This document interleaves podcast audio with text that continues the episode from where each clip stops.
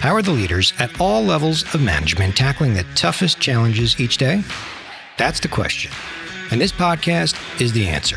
I'm Rob Fonte, and I'm bringing on the brightest minds in management to share practical solutions to those challenges you're facing. Let's get ready to jam. Hello, everyone, and welcome back to the Leadership Jam session. Today's guest is Edgar Butler Jr., who's a seasoned leader with a background in the insurance industry. Edgar is also a leadership and employee development coach and author of Clarify, Construct, and Control Your Career. Edgar, welcome to the jam session. Good morning, Rob. Thank you for having me. And are you ready to jam? I'm ready to jam. Well, I'm looking forward to this discussion because you and I have some similar backgrounds in terms of our journey. Why don't you share your leadership journey and how you started out? Again, thank you, Rob, for having me here. Definitely excited about the conversation this morning. I started years back working in a warehouse that I think really shaped my leadership journey. Now, it didn't start in the warehouse. I was actually fired from the warehouse, but it taught me some things one about myself and the character of leaders. What makes a great leader?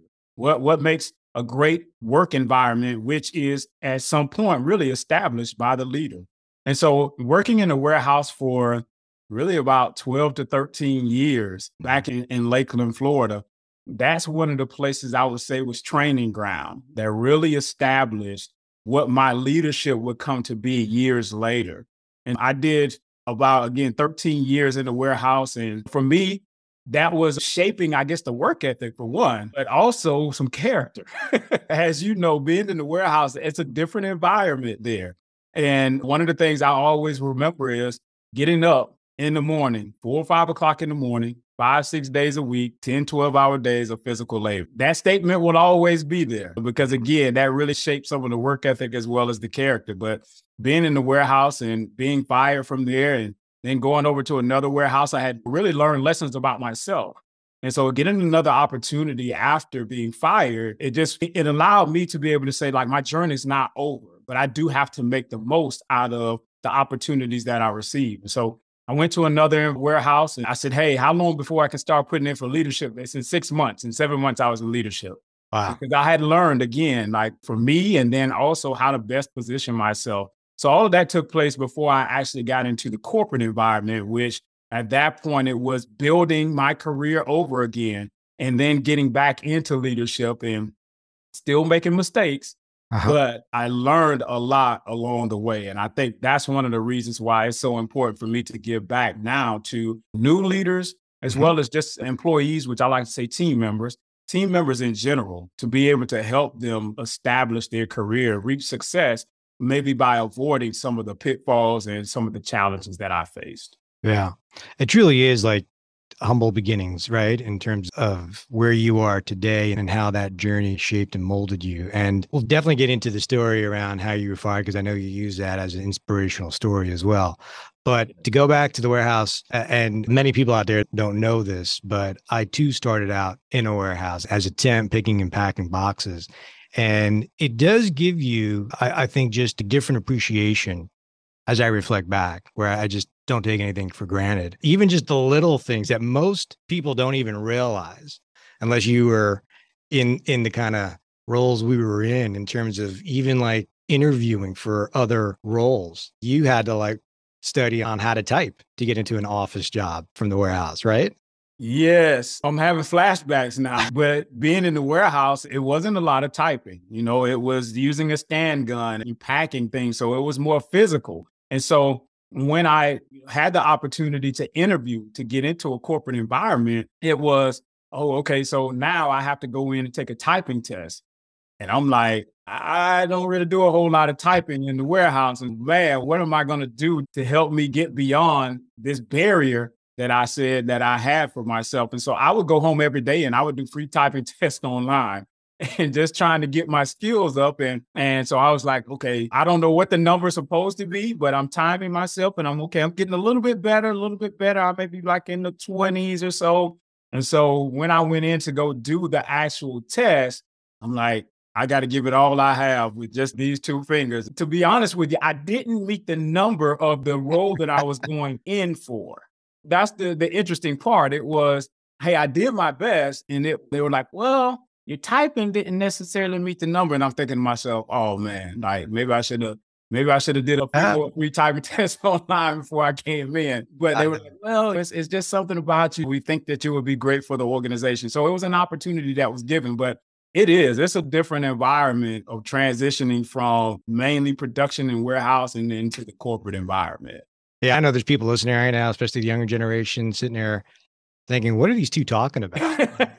right. I mean, the reality is we weren't born with a laptop or a keyboard in our hands. We didn't yeah. really have computers to that extent. And these were the things that we had to worry about. Now, I didn't have to take a test, but it was one of my main anxieties of like, am I going to be able to keep up?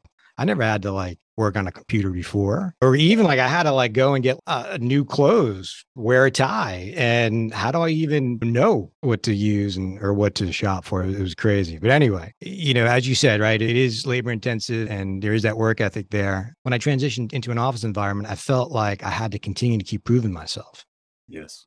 Right, and just keep learning. And so, definitely appreciate your story for sure looking at your journey and you know it's great that that you got into the leadership, right? You had a goal six months and seven months you were in, in a leadership position. We know that the first year managing is a struggle and we all make mistakes. What was your biggest struggle or maybe biggest mistake you made in the first year? Well, I don't think people really think of it when we're getting into leadership that it's not that you're just leading a group of people that all have the same mind and everybody's going in the same direction especially if you're bringing in newer people to your team. There's a difference mm-hmm. between having an established team, right, that has been maybe with the organization for a while, that kind of understands how things go within the organization, but it's different when you're bringing in and mixing in people that are coming in brand new to the organization and now having to learn maybe some of the way things are done within this organization. So they may be bringing in, if you want to say habits or things that they did prior to coming into this organization. Maybe it was okay to do this, and maybe this was off limits, but this was okay. And so now you're bringing in all of these different personalities with different backgrounds, and that can create success, right? Because we're looking for people to add mm-hmm. to the environment. But it can also be somewhat of a challenge because of the fact that now we're bringing in certain things that may not necessarily be the norm or be the bar for this organization. So, one of the examples that I use is that, okay, maybe it was okay to show up late right? At the other organization that you work for, maybe no one said anything, or maybe you had a certain amount of time that you can actually be late before anything is said. Well, this organization may not be the same way. So that was my biggest thing of coming in and not really understanding that I'm bringing in different personalities that have different backgrounds and different experiences. And I just came in thinking everybody was on the same page already, ready to go. Like the kit was already made. I didn't have to put in anything. We're ready to go. All I have to do is just come in and lead. And that was my biggest mistake because I had people that I was actually working in this warehouse in my hometown I grew up in. So I actually had people that were on my team that I may have went to school with. Oh, really? And so now, okay, they're looking at, oh, well, that's Edgar, right? That's Edgar from, from school, not Edgar that is leading the team. So where it is, we have certain policies of maybe, here's an example, no food on the floor. Uh-huh. Well, I have people that, oh, that's Edgar. So they come in and they're eating, and, so I'm like, policy is no no food on the floor. And so now they're upset with me because they're feeling like, but you're my friend from school. How is it that it's not okay for me to go against the rules? We're friends. And so how did you handle that? whole different dynamic. Yeah. Because yeah. now I have team members that are saying, I want to see how he's going to handle this situation. And so the person I went to school with, they're saying the same thing. So when I tell them no, it's like, oh, you changed. I can't believe you're treating me like this. Yeah. It's no different than when somebody becomes a, a manager from the team they were peers in. Right now, all of a sudden, you know, because yes. they're friends with some of their team members and now they're a manager. Yep. It's very similar. I would say that's probably the hardest transition to make is becoming a manager of a team you were previously in. Yes, I would agree. Right. How did you approach that? How did you manage that? I wouldn't say that I approached it in the best way. I did what I thought was right because I knew one of two things were going to happen. I wasn't going to please everyone. All right. So until The person I went to school, I tell them no, like this is the policy. I do gain the respect of the other team members, but I also have this person that is upset. And the reason why I say I don't feel like I approached it in the best way possible because I approached it in this is the policy, take it or leave it, as opposed to having a conversation with this individual and establishing where we stand. And this is not anything against you. So I didn't have any type of conversations. And so one of the things that I've learned with dealing with people and just trying to lead, lead, people, having a clear conversation with people really clears up a lot of things and it can avoid problems and challenges that are unnecessary. So for me, it was just, hey, no eating on the floor. You need to take that and throw it in the garbage can. And I left it at that and not really had the conversation. So yes, I did gain the respect of some other team members, but they also looked at it as he's stern, he's strict. That's it. It was just black and white. And I don't think that's the best way to lead. I completely agree. So many managers come in, new managers, right? And they just take the approach, well, I'm just going to manage the process because that's the easy way, quite honestly. Yep. And anybody could do that. Anybody can come in. Anybody. Anybody could do that, right? Yeah. But it's being able to move beyond that. And it's not that you're discounting the processes and the procedures are there for a reason, but it's how you manage with that with your people, right? Yep. And, yep. and it's interesting what you said about people are looking at you as a new leader. How are you going to handle this? It's not about what you say in the beginning, right? It's more about your actions and what you do. Yes. And so I go back and I look at it now and I'm like, just like you said, Rob. So for me, I always tell people and newer leaders or leaders that I'm helping to coach or train, uh, mentor, it's manage to policies and procedures, but you lead people. You can't manage people. And I think that's what I was trying to do in the beginning. I was trying to manage people. Again, this, this is the policy. This is how it goes and not having any type of dialogue or conversation with them as an individual and as a person. And yeah. you have to be able to know how to have effective communication with the people that you're leading in order for them to not only just say they respect you, but they trust you and they're bought into the vision that we all have as a team. Yeah, which takes a lot of time. It's a lot of time that you have to invest up front to get to know your people and have these discussions. Yes. Right. And even trying to articulate that that vision, which I actually struggled with that early on. I had a, a vision and trying to get your people to follow it. How was your success with that in terms of getting people behind your vision? One of the last teams I had when I was in formal leadership, it was getting to know the people and understanding where their strengths are, and then helping to best position them to create success for themselves, but also add the greatest value to the goal that we have. Getting them to see the reason why we're here, because I don't think that that's established either at times. It is, this is my job, and I'm coming in day in and day out, and I'm just here to do my job. Yeah. I say, okay, we have to establish what are we here for? What are your individual goals? How can we best assist you to get to that? But understanding that your goals there has to be a measure of understanding that we have a goal as a team as well. And you're not going to be able to reach your ultimate goals without buying into the goal that we have as a team. Mm-hmm. What I'm going to do is help best position you to reach success for yourself. But you have to understand that is also going to include you adding the best and greatest value to the goal that we have as a team. I completely agree. And it's so interesting that you say that, right? So you focus on the individual is what I'm hearing. It still goes back to the individual. Even as a team goal or a corporate goal, you're still focusing on the individual.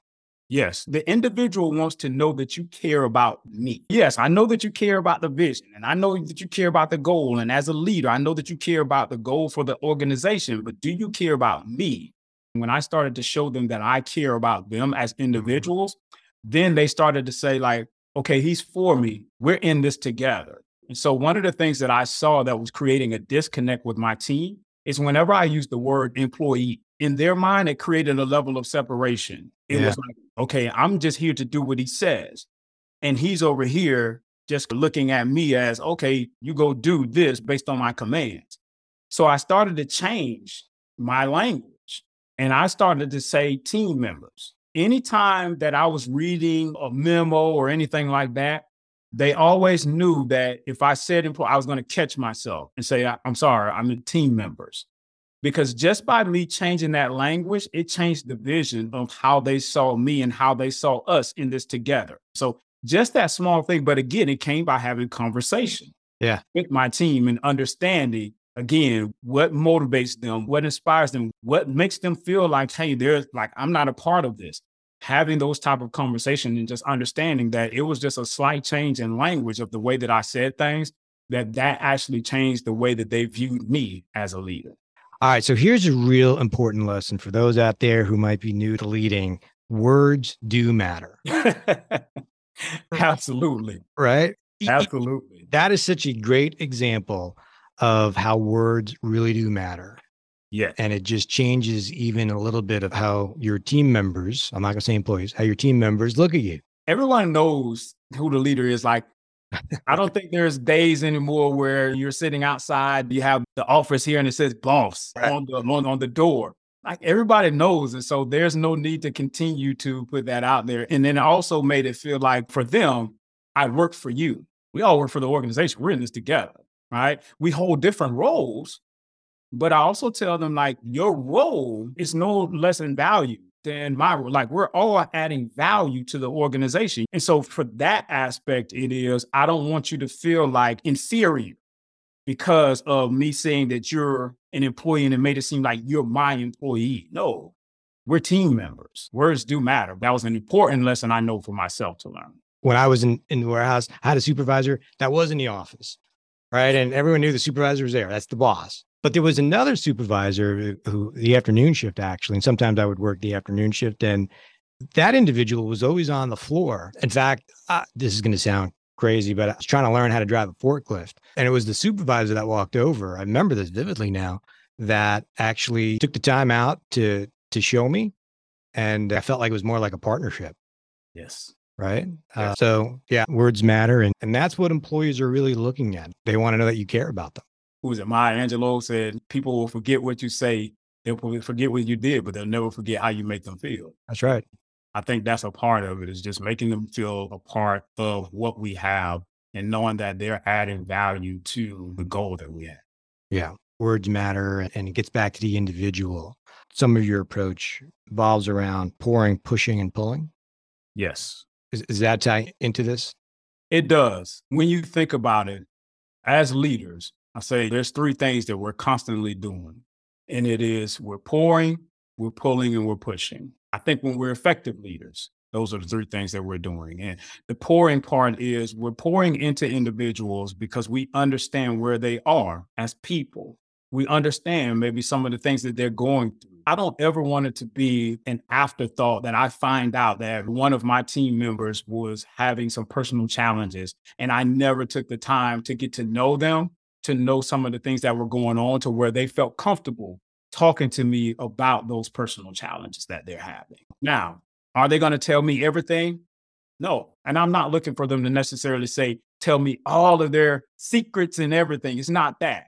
But wanting them to feel comfortable enough to say, like, if they have a challenge that's impacting them coming in to do their job to the best of their ability, I want to know about those things. I've had team members on my team to where they were going through some situations that was very personal, but felt comfortable enough to share those. So now I can pour into them when I see that they're having challenging days. Right? I see just by the look on their face that, okay, hey, maybe these are one, this is one of those days to where they're having a challenge. So being able to pull them to the side and say, oh, are you okay? How are things today? Like, is it today a better day? Or so that's the pouring part. But then we're also pulling. we're pulling the, you know, the greater out of them at times to where we know that, okay, they're just not hitting the mark right now. But because of the established relationship that we have, we can go to them and say, man, oh, okay, everything okay? Oh, everything's okay? Okay, well, seems like we may be slipping in this area. So tell me, is there something that I can do to help you?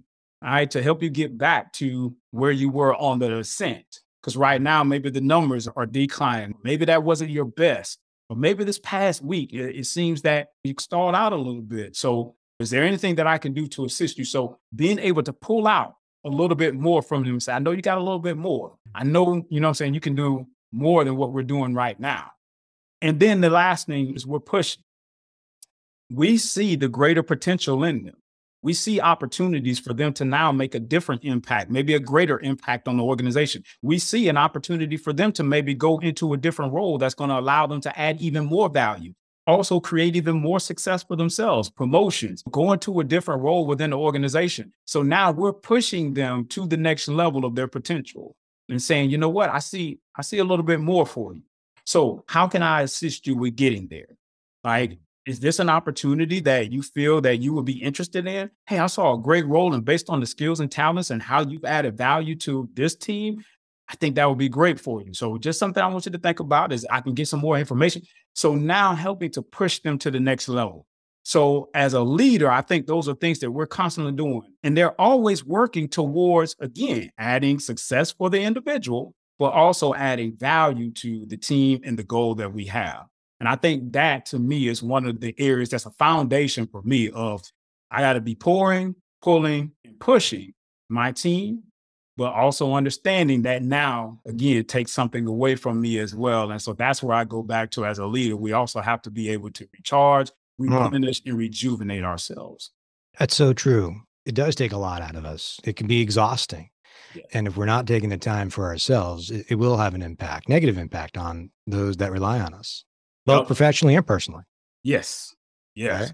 definitely i have to say i love how you just framed that all up because the way you captured it is basically the foundation of leading people. I just never heard it structured that way the pouring, pushing, and pulling. And I think that is a very simple framework that any new leader or even a tenure leader can latch onto. I appreciate you sharing that. Yeah, thank you, Robin. I was doing a workshop the other day, and one of the things we talked about in branding, you know, appearance. My take on appearance is not just strictly focused on how a person dress. I like, do they have on the suit? Do they have on the formal wear. That really goes to the organization. I said, is it a part of your brand? You can make it a part of your brand. But I said, let me ask you a question. Do we know what Warren Buffett wears on a daily basis? Do we not think that Warren Buffett is successful? right. And but when we look at Steve Jobs, we know when he was doing presentations, right? He had on the black, black yeah. turtleneck or the black sweater. He made it a part of the brand. And so I was just saying, like, I'm not necessarily focused on the dress piece, but you can make it a part of that. But I'm talking about physical demeanor, mm. right? Body language. When I'm talking about the appearance, that being a part of your brand. When you're in meetings, are you alert, right? Are you focusing on what's being said? Are you engaged in the conversation? That's one of the things I talked about. And so I tell the story because I had one of the attendees afterwards. They said, Yeah, but you know, the physical you know, the way that a person dresses, because if they started out in the interview one way and then now all of a sudden they're coming in and maybe their hair is all over the place. I said, well, this is the one thing I want you to think about. And this is what I would tell any leader. If you ever see a change in pattern such as that, you now have to go and have that conversation with your team member because it can't, it may not be that, hey, I just don't care.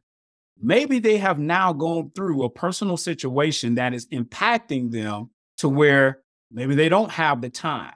Maybe they don't have you right the additional clothes. Mm-hmm. We just never know what a person's going through. What, what if their house burned down and they lost all of their belongings? That's right.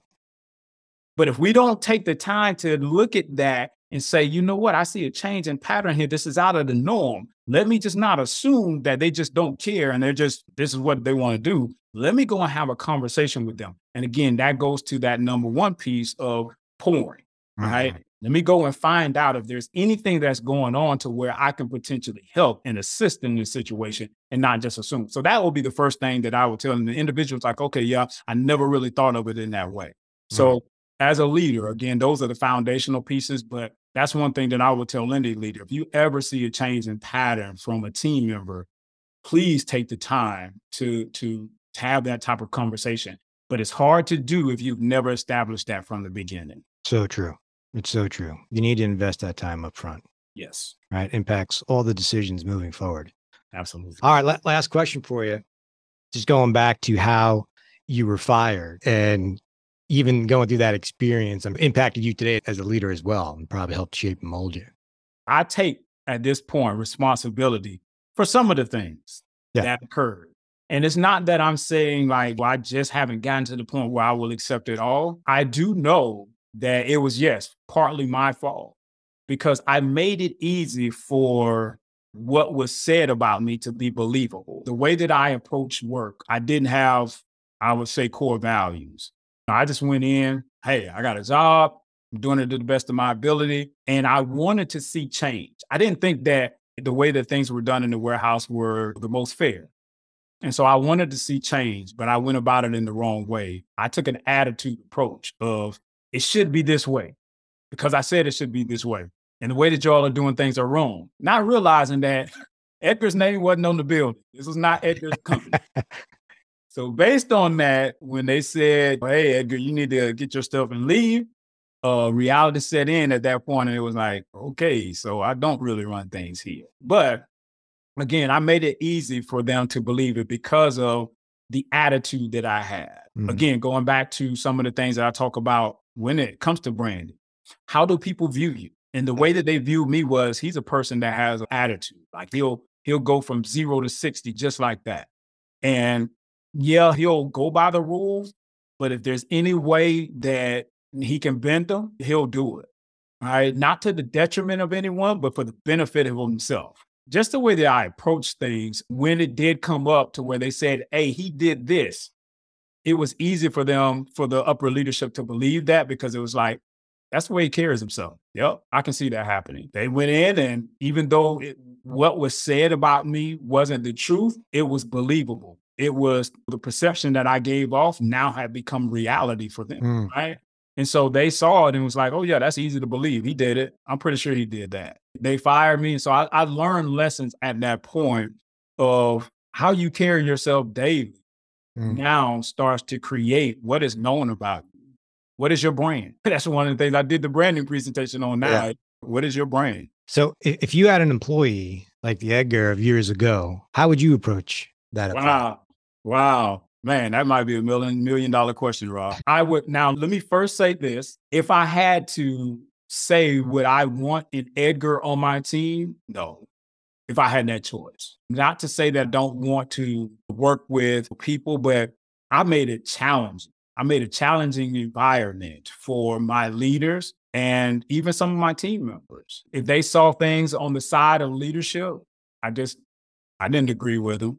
Uh, not to say that I was mean to them in any way. It was just I wasn't trying to establish re- relationships with them. I felt like you were on the other side. It was us against them. That's how I looked at it. And so now, as I look back on it, I did have some leaders that I felt in that environment, they wanted better for me. They hmm. just didn't know how to pull the best out of me. My exterior was so rough mm. that I just I, I just I'm like if, if it didn't go the way that I wanted to, or if you were not talking the language that I felt, I just didn't I didn't want to hear it. But I don't think that anyone maybe took the time to get to know me. So if I had to lead an Edgar today, my first thing would be going back to let's establish the communication between that individual. Let me build the relationship with them. Let me go in and find out what drives Edgar. Were there some things that maybe you're bringing in, maybe from another organization that you feel this organization is not doing? How could we maybe do some things better? Or let's have some conversation about some of the things that you say that you don't feel are fair or correct. And let's have some dialogue about it. Maybe I can shed some light on some things. And so I, I would say having the conversation. And when I look back on it, no one ever had the conversation with me to learn about Edgar and the reason why Edgar felt that way. And so that's how I would approach it. But again, I take that responsibility on myself for what I created around me, and it was easy for them to believe. Sure. So, first of all, I appreciate the humility coming out of you and appreciate you sharing that story. Easy to see how that has shaped and molded you, right? In terms of even the three P's you talked about pushing, pulling, and pouring, right? And there was a couple things that really resonated with me when you shared that story. First of all, again, taking ownership for a part of it, right? For what you owned. That's the humility in you. There are probably maybe a couple of leaders who wanted what was best for you, but didn't know how to do that. And I think that is a consistent theme, which is sad. So many leaders really just don't know, don't have the tools or the know how And you going through that experience definitely uh, helped shape and mold you. And it's probably made you the leader who you are today quite Yeah. honestly. So, well, Edgar, I truly appreciate you coming on and sharing your journey. Loved everything you had to talk about. And for those of you out there who are interested in reaching out to Edgar, we'll leave all of his contact information in the show notes. Edgar, thanks again for coming on. Love to get you back on in the future and jam some more. Thank you, Rob. Great conversation. I really appreciate it. Appreciated the questions. Those are some new questions that I received, but I think it's going to add some value to someone that's listening. So I appreciate you. I appreciate just the dialogue, and the way that you go about the jam session. So I had a great time and would love to come back at any time. Awesome. Thanks again. Thanks so much for listening today. If you enjoyed this episode, be sure to share it with a friend or colleague who you think might also get some value from it. I'm Rob Fonte, and I'll see you on the next episode of the Leadership Jam Session Podcast.